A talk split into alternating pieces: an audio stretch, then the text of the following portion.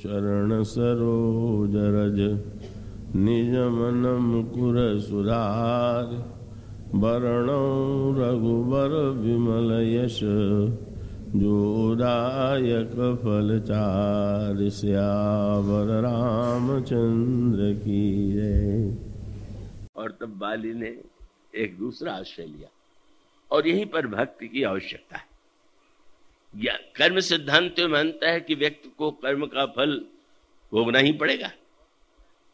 और जहाँ तक तो ज्ञान का संबंध है, ज्ञान मानता है, ज्ञान वेदांत की मान्यता है कि ईश्वर सर्वत्र है। पर सर्वत्र होते हुए भी उसकी अनुभूति सर्वत्र एक समान नहीं होती है। यद्यपि यद्यपि सम नहीं राग न रोसु, गह न पाप पुण्य गुण दोषु तदपि करही सम विषम विहारा। भगत अभगत हृदय अनुसारा। हृदय की भिन्नता से उसमें भिन्नता की प्रतीति होती है। इसलिए ईश्वर में जो वैषम्य दिखाई देता है, दृष्टांत तो बड़ा प्रसिद्ध है कि सूर्य की किरणें अगर एक शीशे पर पड़े और कोयले पर पड़े तो कोयले और शीशे पर कोई किरणें कम और अधिक नहीं पड़ती। पर कोयले पर पड़ने पर भी कोयले में कोई चमक नहीं दिखाई दे रही। और शीशे पर जब वो पड़ता है प्रकाश तो एकदम और भी उज्जवल प्रकाश चारों ओर दिखाई देता है। मानो ये हृदय का अंतर ही भिन्न बना देता है। पर बाली ने अंत में भक्ति सिद्धांत का आश्रय लिया।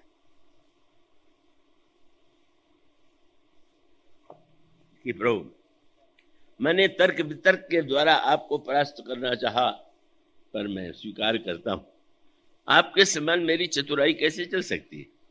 सुनो राम स्वामी सन चलन चातुरी मोर। पर प्रश्न यही था कि भक्त तो कहते हैं, शरणागति में कि भगवान के सामने जाते ही पाप नष्ट हो जाते हैं। सन्मुख हो जियो मोहि जब ही, जन्म कोटि अगर नासे तब ही। प्रभु, आप मेरे सामने और फिर भी मैं जानना चाहता हूँ कि अब भी क्या मेरे पाप बने हुए हैं? और तब जहाँ भक्त का आश्रय माने न्यायालय में आप खड़े होंगे तो न्याय मिलेगा। और जब आप न्यायालय से अलग हो करके दया की बात करें, भौतिक राज्यों में भी तो ये होता है। दंड देने के बाद राष्ट्रपति के पास दया की प्रार्थना की जाती है। तो न्यायालय में तो संविधान की जो धाराएँ हैं, उसके अनुकूल ही आपको न्यायालय निर्णय देगा। पर जब कोई कृपा की बात करता है, दया की बात करता है तो उसका संबंध तो मानो यही है कि वो अपनी भूल को, अपराध को स्वीकार करके क्षमायाचना कर रहा है। और ईश्वर के समक्ष तो भक्ति शास्त्र की यही मान्यता है। और बाली ने उसी का आश्रय लेकर के कहा सुनो राम स्वामी सन, चलन चातुरी मोर, प्रभु अजहू मैं पापी अंत काल गति तोर। प्रभु ने सुना सुनते ही होठों पर हँसी आ गई। बाल के सिर पर हाथ रख दिया और एक अचल करो तन रखो प्राण। तुम मैं चाहता हूँ तुम जीवित रहो, तुम्हारे शरीर को मैं अचल बना दू। लेकिन वाली ने इतनी ऊँची स्थिति अंतिम क्षणों में प्राप्त कर लिया। बड़ी अद्भुत बात। अगर किसी व्यक्ति से ईश्वर कहे, तुम अमर, हम तुम्हें अमर बना दें तो वो तो बस मगन हो जाएगा कि इससे बढ़ के क्या वस्तु होगी। पर भगवान ने जब बाली से कहा तो बाली ने कहा कि, प्रभु, आपकी दया तो हो गई, पर लगता है कि आप अभी पूरी तरह मुझ पर प्रसन्न नहीं। क्यों?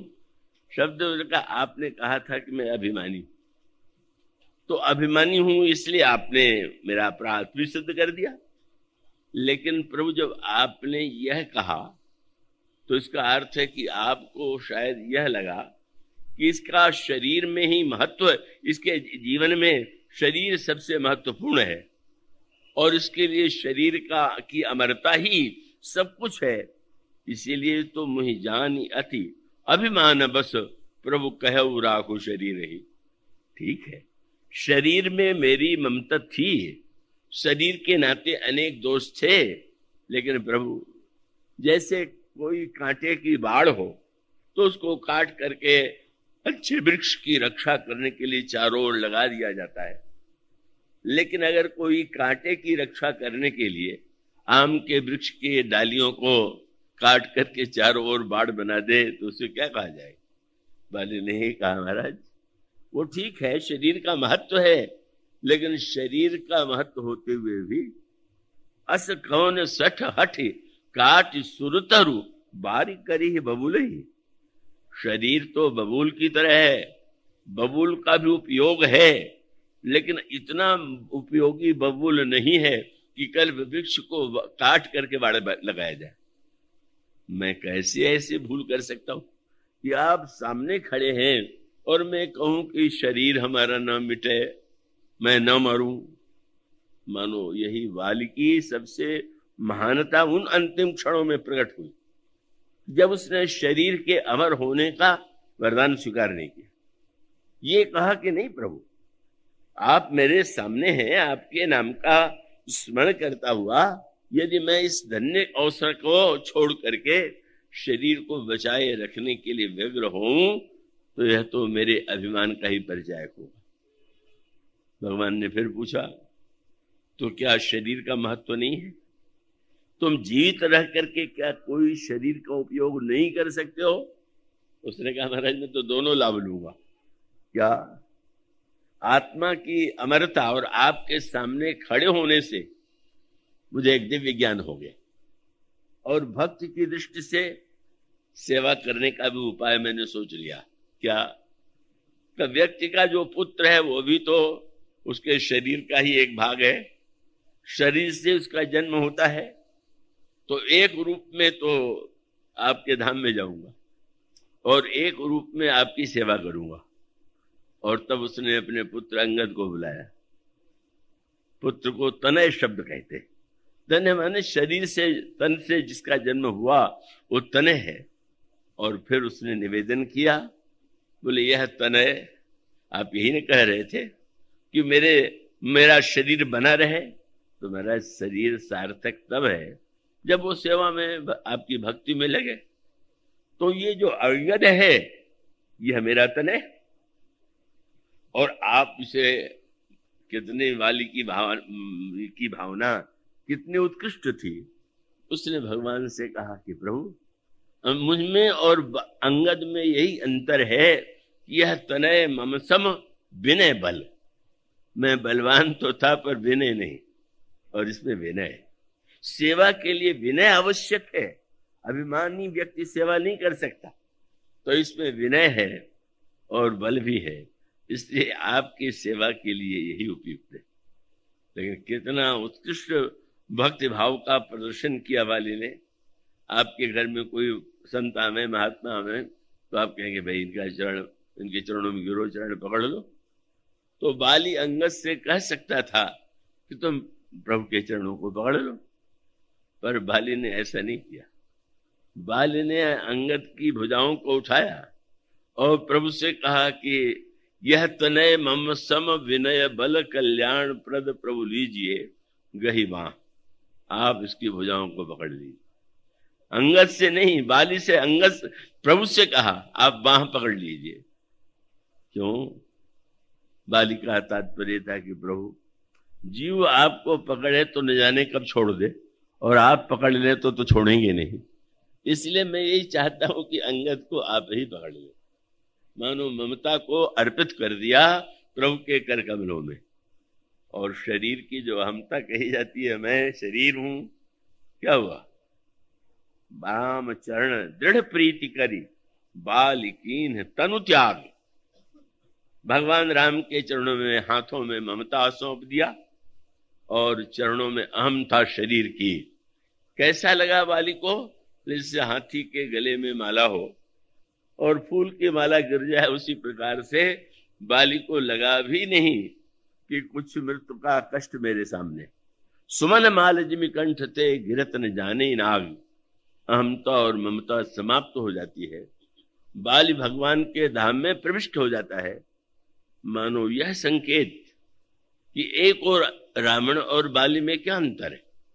रावण पर भी प्रभु ने बाण का प्रहार किया, बाली पर भी प्रहार किया, पर अंतर यही है कि एक ने बाण के प्रहार को मृत्यु के रूप में देखा और दूसरे उसके द्वारा भक्ति भावना, शरणागति और ज्ञान प्राप्त किया। मानो यह जो भगवान का और वाली का संवाद, और उसके बाद फिर बात आती है। तारा विलाप करने लगी। और तारा ने विलाप करना प्रारंभ किया। तो अभी तो भगवान कह चुके थे, बाली से, तुम्हें जीवित कर दे। तारा रोने लगी तो कहते अच्छा अच्छा तुम कहती हो तो फिर से जीवित कर देते। लेकिन जब तारा रोने लगी तो भगवान ने पूछा, तारा, तुम किसके लिए रो रही हो? किसके लिए? पति के लिए? कौन है तुम्हारा पति? शरीर की आत्मा।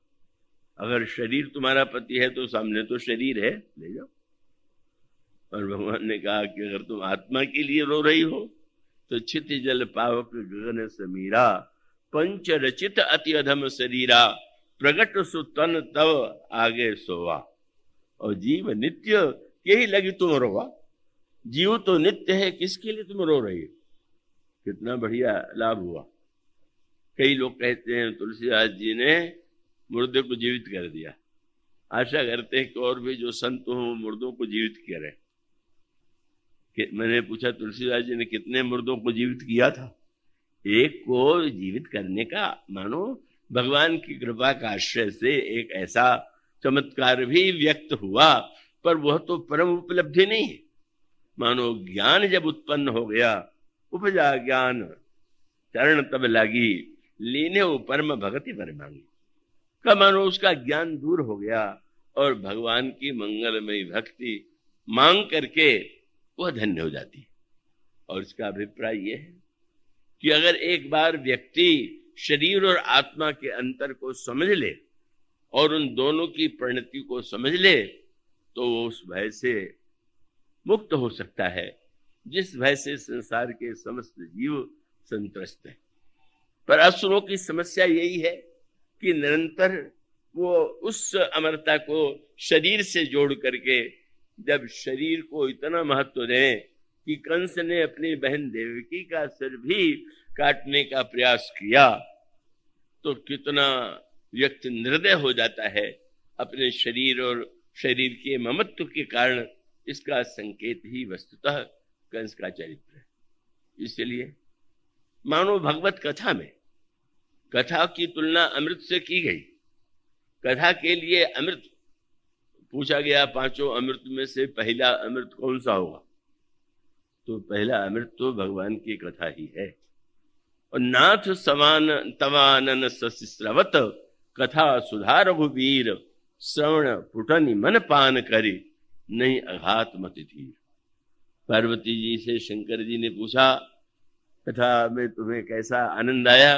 बोले, आपके मुखचंद्र से जो कथा का अमृत निकला, उस अमृत का पान करते हुए तृप्त नहीं हो रही है।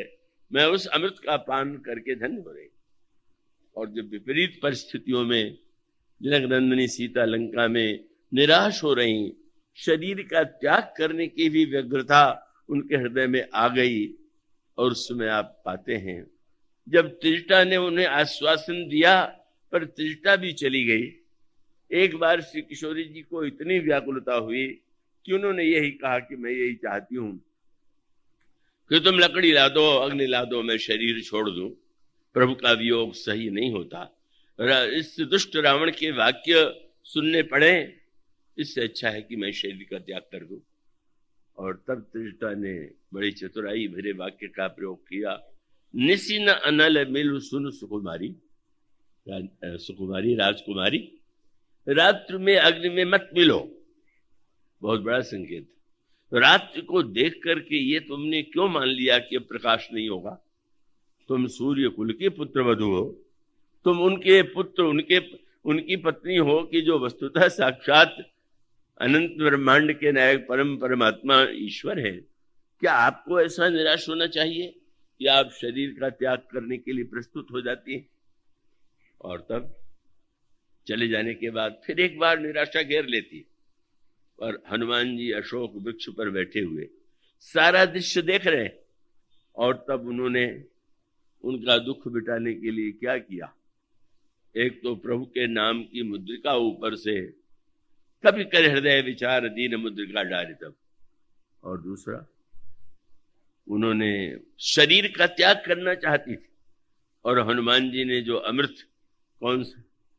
बोले, रामचंद्र गुण वर्णन लागा, सुनते ही सीता कर दुख भागा। जब प्रभु की कथा सुनाने लगे हनुमान जी, और वो भगवान के गुणों की चर्चा करने लगे तो उनका सारा दुख दूर हो गया। इतना आनंद आया कि मृत्यु का भय, मृत्यु की कल्पना, मृत्यु की आवश्यकता का बोध ही नहीं रह गया। और तब उनके मुँह से यही शब्द निकला कि श्रवण अमृत जही कथा सुहाई। जिसने कानों को अमृत लगने वाली कथा सुनाई, कथावाचक भी तो सामने आ जाए। श्रवणामृत जी कथा सुहाई, कही सो प्रकट हो तो किन भाई? हनुमान जी धन्य। वास्तविक कथावाचक वह है जो अपने को छिपावे, भगवान के गुणों को प्रकट करे। अपने को ही प्रकट करने की चेष्टा तो तो भगवान की कथा साधन उस व्यक्ति का अहम साध्य हो गया। हनुमान जी ने सुना डाला, दिखाई नहीं पड़े। पर माँ ने जब कहा कि इतनी अमृतमयी कथा जिससे सुनाई, उसको भी तो मैं देखना चाहती हूँ, धन्यवाद देना चाहती हूँ, उसको अपने, उसके प्रति कृतज्ञता प्रकट करना चाहती हूँ। हनुमान जी बड़े कौतुकी हनुमान जी चाहते तो ब्राह्मण वेश बनाने की बात बार बार आती प्रभु से पहली बार मिले तो ब्राह्मण वेश मिले। और जब भरत जी के लिए संदेश प्रभु भेजने लगे पुष्पक विमान से तो हनुमान जी से कह दिया, इस रूप में मत चले जाना। विप्र ब्राह्मण रूप बनाना। ऐसा न हो कि तुम्हारा बान रूप देख करके उसका प्राण चला जाए, क्योंकि तुम ऐसे समय में मिले थे जब सीता जी का हरण था। और लक्ष्मण के मृत्युशैया पर थे। तो तुम तो बड़े निपुण हो। और ये वेश तो इतना सुंदर है कि तुम वेश में तो बहुत बढ़िया कार्य करते हो। पहली बार तुमने सुग्रीव से मिलाया तो तुम ब्राह्मण रूप बना करके जाओ। तो जब सीता जी ने कहा कि कथा सुनाने वाला सामने क्यों नहीं आता तो हनुमान जी ब्राह्मण रूप में आ सकते थे, लेकिन उन्होंने अनोखा कार्य किया। जैसा बंदर का सहज रूप है, वैसा लेकर के नीचे आ गए। और जो ही माँ ने सामने बंदर को देखा तो बंदर का रूप देखा तो घबरा करके मुँह फेर लिया, पीठ कर दिया बहुत बड़ा संकेत। और वो यही था। जब पीठ कर लिया तो आप किसी को कहें, आइए पधारिए, पत्र दे करके बुलावे और आवे और पीठ करके बैठ जाए। तो कितना अपमान लगेगा। लेकिन हनुमान जी ने जब यह दृश्य देखा कि तब हनुमंत निकट चले गए वो फिर बैठी मन विस्मय भय हनुमान जी प्रसन्न हो गए। बोले, माँ, आपने संसार को अपना सही संकेत दे दिया। क्या? कि अमृत और सुंदर तो राम कथा है, कथावाचक तो बंदर ही होता है। इसलिए आपने वक्ता को नहीं देख करके यही संकेत किया कि वस्तुतः प्रभु की कथा और वो मातो बाध्य मातो से करती ही, सामने है। मानो यह श्री राम की कथा अनगिनत रूपों में हमारे दुख, हमारे मृत्यु के भय और मेरी आशंकाओं को दूर करने वाली और यह कथा इतने रूपों में, हनुमान जी महाराज बहुत बड़े योद्धा थे। बड़े योद्धाओं को मारा ये उतना महत्वपूर्ण नहीं है, जितना हनुमान जी ने भगवत कथा के द्वारा कितने लोगों का परम कल्याण करके किसी के जीवन में वैराग्य, किसी के हृदय में कृपा, किसी के हृदय में विश्वास, किसी के हृदय में नाम, मानो यह जो प्रभु की मंगलमयी, अमृतमयी कथा है यह हमें अनेक अनेक दुखों से मुक्त करती है, भय से मुक्त करती है। वह शरीर के संदर्भ में अमरता को महत्व न दे करके, वह तो महत्व देती है। कि जो प्रभु का चरित्र है, प्रभु का गुण है, प्रभु की कथा है उसके अमृत का हम पान करें, हम धन्य हो जाए। और याद रखिए, रामायण का में दो प्रकार का अमृत है। एक अमृत है जो पीने योग्य है, और दूसरा अमृत वह है जो सुखाने योग्य है। ये भी बड़ी अनोखी बात। रावण नहीं मर रहा था। प्रभु ने भीषण से पूछा, क्यों नहीं मर रहा है तुम्हारा भाई? बोले ना भी कुंड पीयूष बसिया के नाथ जियत रावण बल ताके। महाराज, इसके नाभि में अमृत कुंड है। याद रखिए, रावण के नाभि के अमृत कुंड को सुखाना है और भगवान की कथा के अमृत को पीना है। रावण की कथा का नाभि कुंड का जो अमृत है, वह केवल शरीर को बार बार जीवित करता है, मरने नहीं देता और प्रार्थना करते हैं भीषण जी कि आप इस अमृत कुंड को सुखा दीजिए। तो वस्तुतः प्रभु की मंगलमयी कथा ही वास्तविक अमृत है। तो पंचामृत में आप लोगों ने कथा के स्थान पर जब वक्ता को इतना सम्मान दे दिया, वो दीपक, और वो घट कलश के द्वारा पचहत्तर और आरती के द्वारा पचहत्तर तो मैंने सोचा कहीं मालाओं के द्वारा भी पचहत्तर का संख्या पूरी की जाएगी, तब तो फिर बहुत बड़ा संकट उपस्थित हो जाएगा। तो चलिए, आप लोगों का प्रेम, ये तो आपका भाव है, तथा ही अमृत है, और उसका अमृतत्व क्या है? किन किन रूपों में हमारे जीवन को धन्य बनाती है? और अमृत के जो अन्य अनेक रूप हैं, उसकी चर्चा कल से प्रारंभ की जाएगी। बोलिए, सियावर। चरण सरोज रज, निज मन मुकुर वरण रघुबर विमल यश जोदायक फल चार श्यावर रामचंद्र की जय।